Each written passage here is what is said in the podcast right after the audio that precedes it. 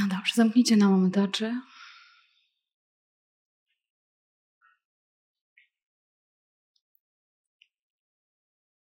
I poczujcie obecność teraz, tu. Żadną specjalną obecność, nie chodzi mi o nic specjalnego w tej chwili, więc niczego nie szukajcie.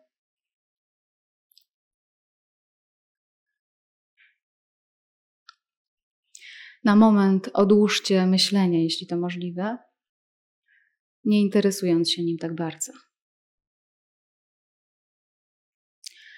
Wiadomo, że ono na początku w medytacji często jeszcze w tle nam jakoś towarzyszy, ale później możliwe, że się wygasza i uspokaja.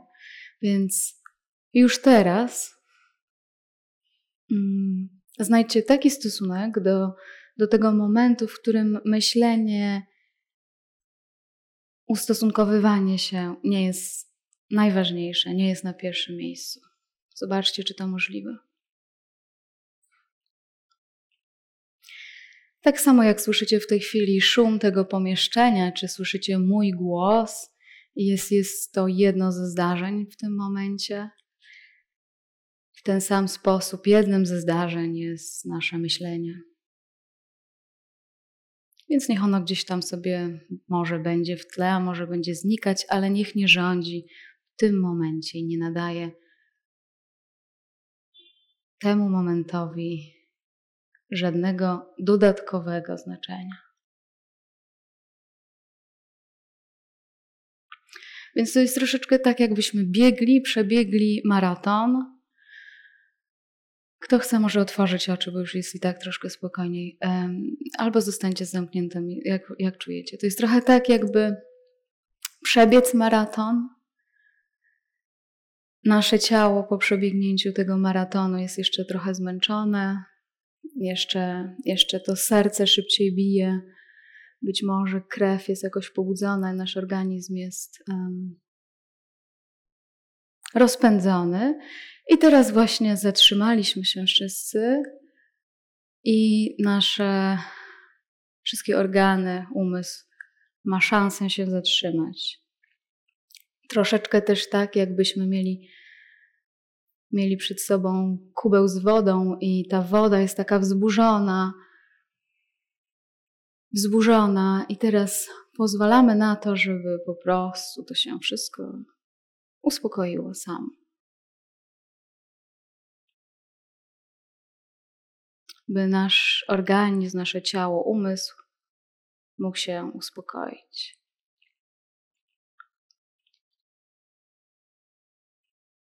To jest bardzo ważne na początku, Dlatego, że teraz możemy dostać się do takiego zupełnie naturalnego miejsca bycia i słyszenia w nas, które nie ma zdania. Więc po prostu sobie usiądźmy tak jak teraz, rozpoznając naturalną, zawsze obecną przestrzeń stanu naturalnego, czystego bycia. gdzie nic nie musi znikać, ale jednak nie ma tego pierwszeństwa naszych myśli i przypisywania wszystkiego sobie.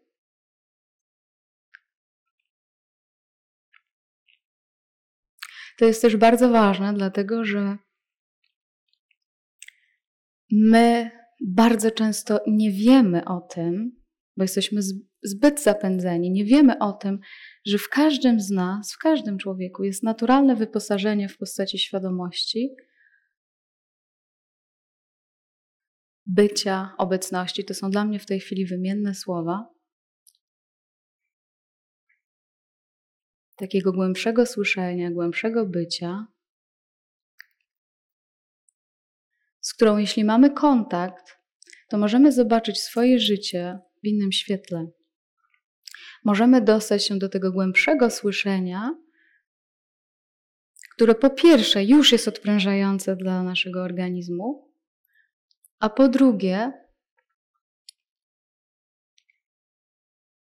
używając tego słyszenia, tego widzenia, tego bycia, możemy zacząć rozpoznawać, co jest nieprawdą, co jest chwilowe w naszym doświadczeniu, co jest przemijające, co należy do fikcji. I jednocześnie przenosząc się do intuicyjnego poczucia siebie głębiej.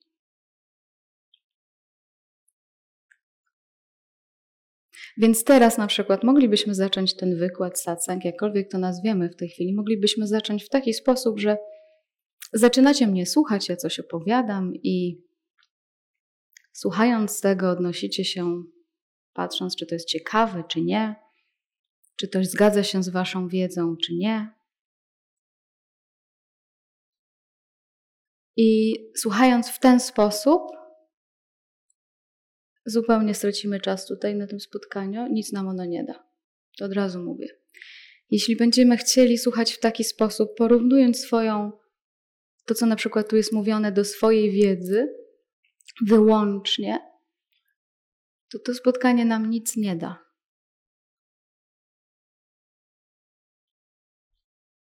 Ponieważ nie chodzi tutaj o żadną wiedzę, o żadną oświeconą wiedzę, którą mogłabym w cudzysłowie przekazać. Chodzi o połapanie się wewnętrzne, rozpoznanie, co jest czym. I najprościej dzieje się to w taki sposób, że używamy tego, co jest chwilowe, tego, co jest przemijające.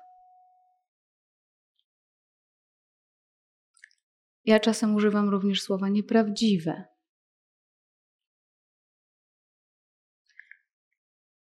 By widzenie tego, co jest chwilowe, obudziło w nas świadomość tego, co jest nami, jest trwałe i nie należy do przemijalności.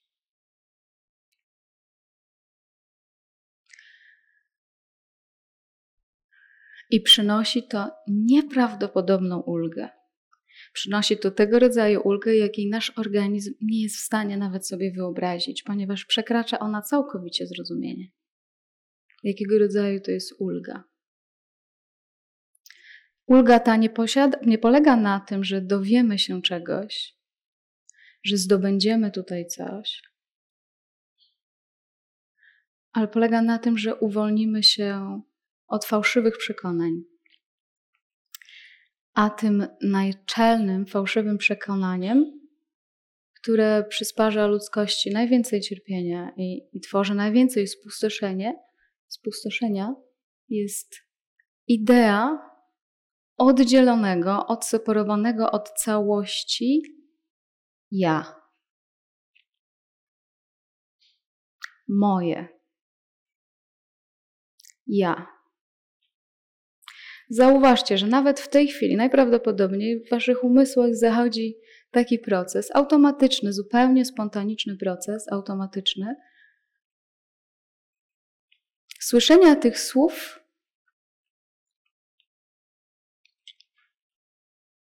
w taki sposób, że to ty je słyszysz, że myślisz, że to ty je słyszysz, albo myślisz, że to ty je rozumiesz, albo myślicie, że przyszliście tutaj dla siebie. Na przykład dla siebie, po to, żeby się obudzić, żeby coś zrobić dla siebie wreszcie. Może. Może wreszcie dla siebie coś zrobię. Natomiast największy paradoks tego największego uwolnienia polega na tym,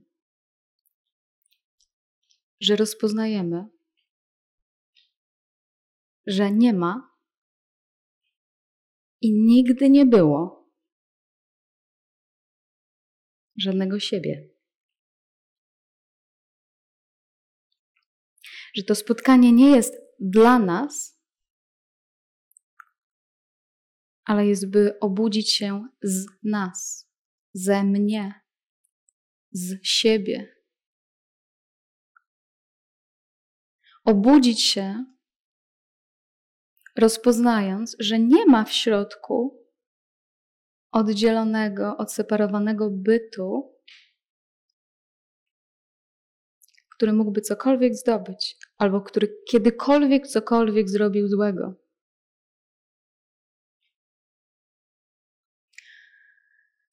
W moim doświadczeniu wydarzyło się to zupełnie spontanicznie. Zobaczenie, że tego niezależnego bytu nie ma, wydarzyło się zupełnie spontanicznie w trakcie choroby. Kiedy obudziłam się którejś nocy,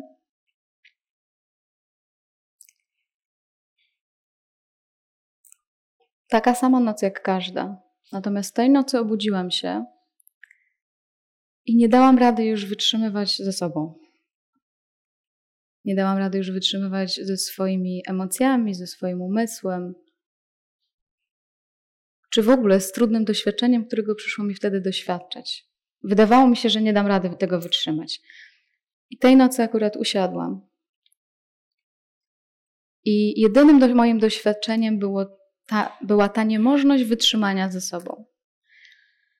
I w pewnym momencie, teraz uwaga, chwilę, obudźmy się na moment do takiej naprawdę przytomności, bo, bo tak naprawdę będzie tutaj kilka kluczowych zdań podczas tego dzisiejszego spotkania.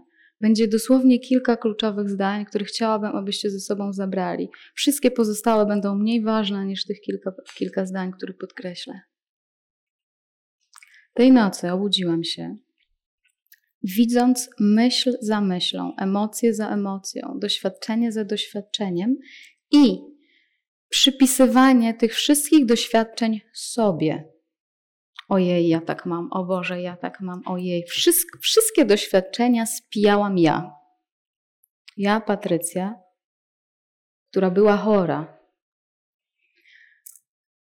I w tym momencie zauważyłam, że ten ruch interpretowania doświadczeń i, i brania ich do siebie był po pierwsze automatyczny, całkowicie spontaniczny, automatyczny. Nie robiłam tego. Tak samo jak każdy z Was siedzący tutaj nic nie robi. Nikt z Was w tej chwili niczego nie robi. Nawet wysiłek, który się wydarza, jest zupełnie spontaniczny. Jeśli wydarza się nawet wysiłek w tej chwili koncentracji i rozumienia, też jest automatyczny i spontaniczny. Więc wracając jeszcze raz. Tej nocy zobaczyłam, że to ta, te myśli dzieją się zupełnie spontanicznie. Co więcej, spontaniczne jest przypisywanie ich sobie. Pierwszy raz w życiu wydało mi się to dziwne. Nie miałam żadnego treningu duchowego ani medytacyjnego, nic.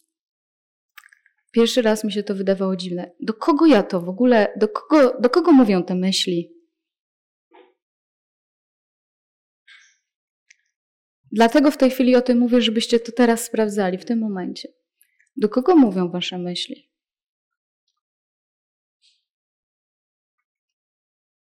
Kto tego słucha?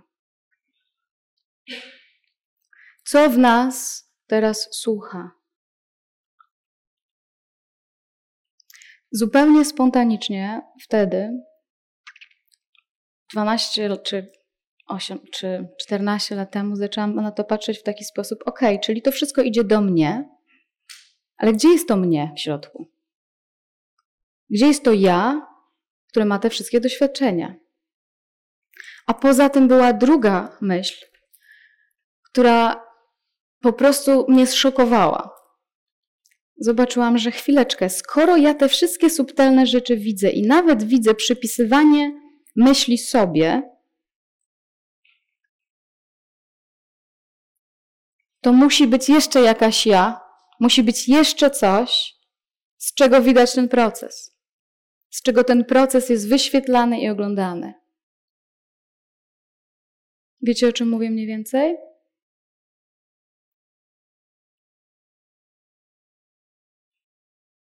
Więc jest myśl, widzę przypisywanie tej myśli sobie, to też jest kolejna myśl, to sobie też jest kolejną myślą. Natomiast w tamtym momencie obudziłam się do takiego pytania. Skoro ja to widzę, skoro coś to widzi i tak, to przypisywanie nawet, to nie może być w ogóle o mnie, bo ja jestem wcześniej.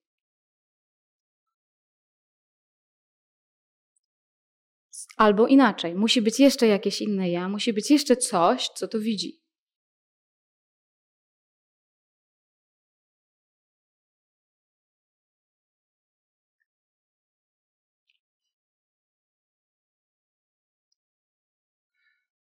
Innymi słowy, zrozumiałam, że to, co jest widziane, innymi słowy, absolutnie wszystko, co doświadczacie w życiu, wszystko, co kiedykolwiek w życiu doświadczyliście, to, co jest widziane, doświadczane, nie może być tym samym, co to, co to widzi.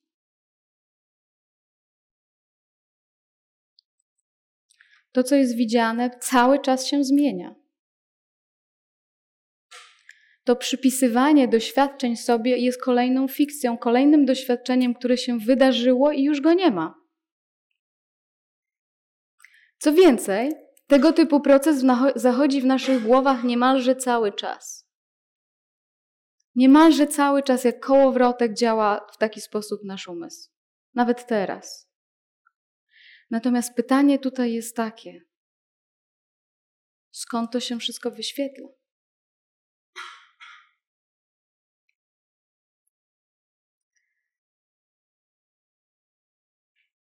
Jest takie zdanie Jezusa, że nie z tego świata jesteś. Brzmi ono bardzo ezoterycznie i bardzo mistycznie i bardzo duchowo, ale mówi ono o tym, o tym prostym fakcie, że to, co jest widziane, nie może być tym samym, co to, co widzi. Innymi słowy, my identyfikujemy się wyłącznie z konkretnym ciałem i z konkretną historią danego ciała. Żyjemy według wiary i według przekonania o tym, że jesteśmy tym ciałem, wiedziemy to życie. Przyjechaliśmy dzisiaj na satsang z Nitią, mamy się oświecić, poczuć dobrze, mamy do spełnienia misję życiową. To są wszystko nasze fantazje. To, jest wszystko, to wszystko należy do naszego śnienia, w którym to my jesteśmy centralną postacią, która ma coś wielkiego zrobić. Natomiast przekaz niedualny jest zupełnie o czymś innym. To w ogóle nie jest przekaz dla nas, że mamy tutaj coś zdobyć, mamy się obudzić, zdobywając cokolwiek. Może nas doprowadzić do widzenia, że w jakimś sensie, w jakimś bardzo głęboko intuicyjnym sensie nie należymy do tego świata, nie należymy do śmiertelności. Życie i śmierć pojawia się w nas. A z jakiejś części to się wyświetla, i ta część, z której to się wyświetla, jest absolutnie wolna.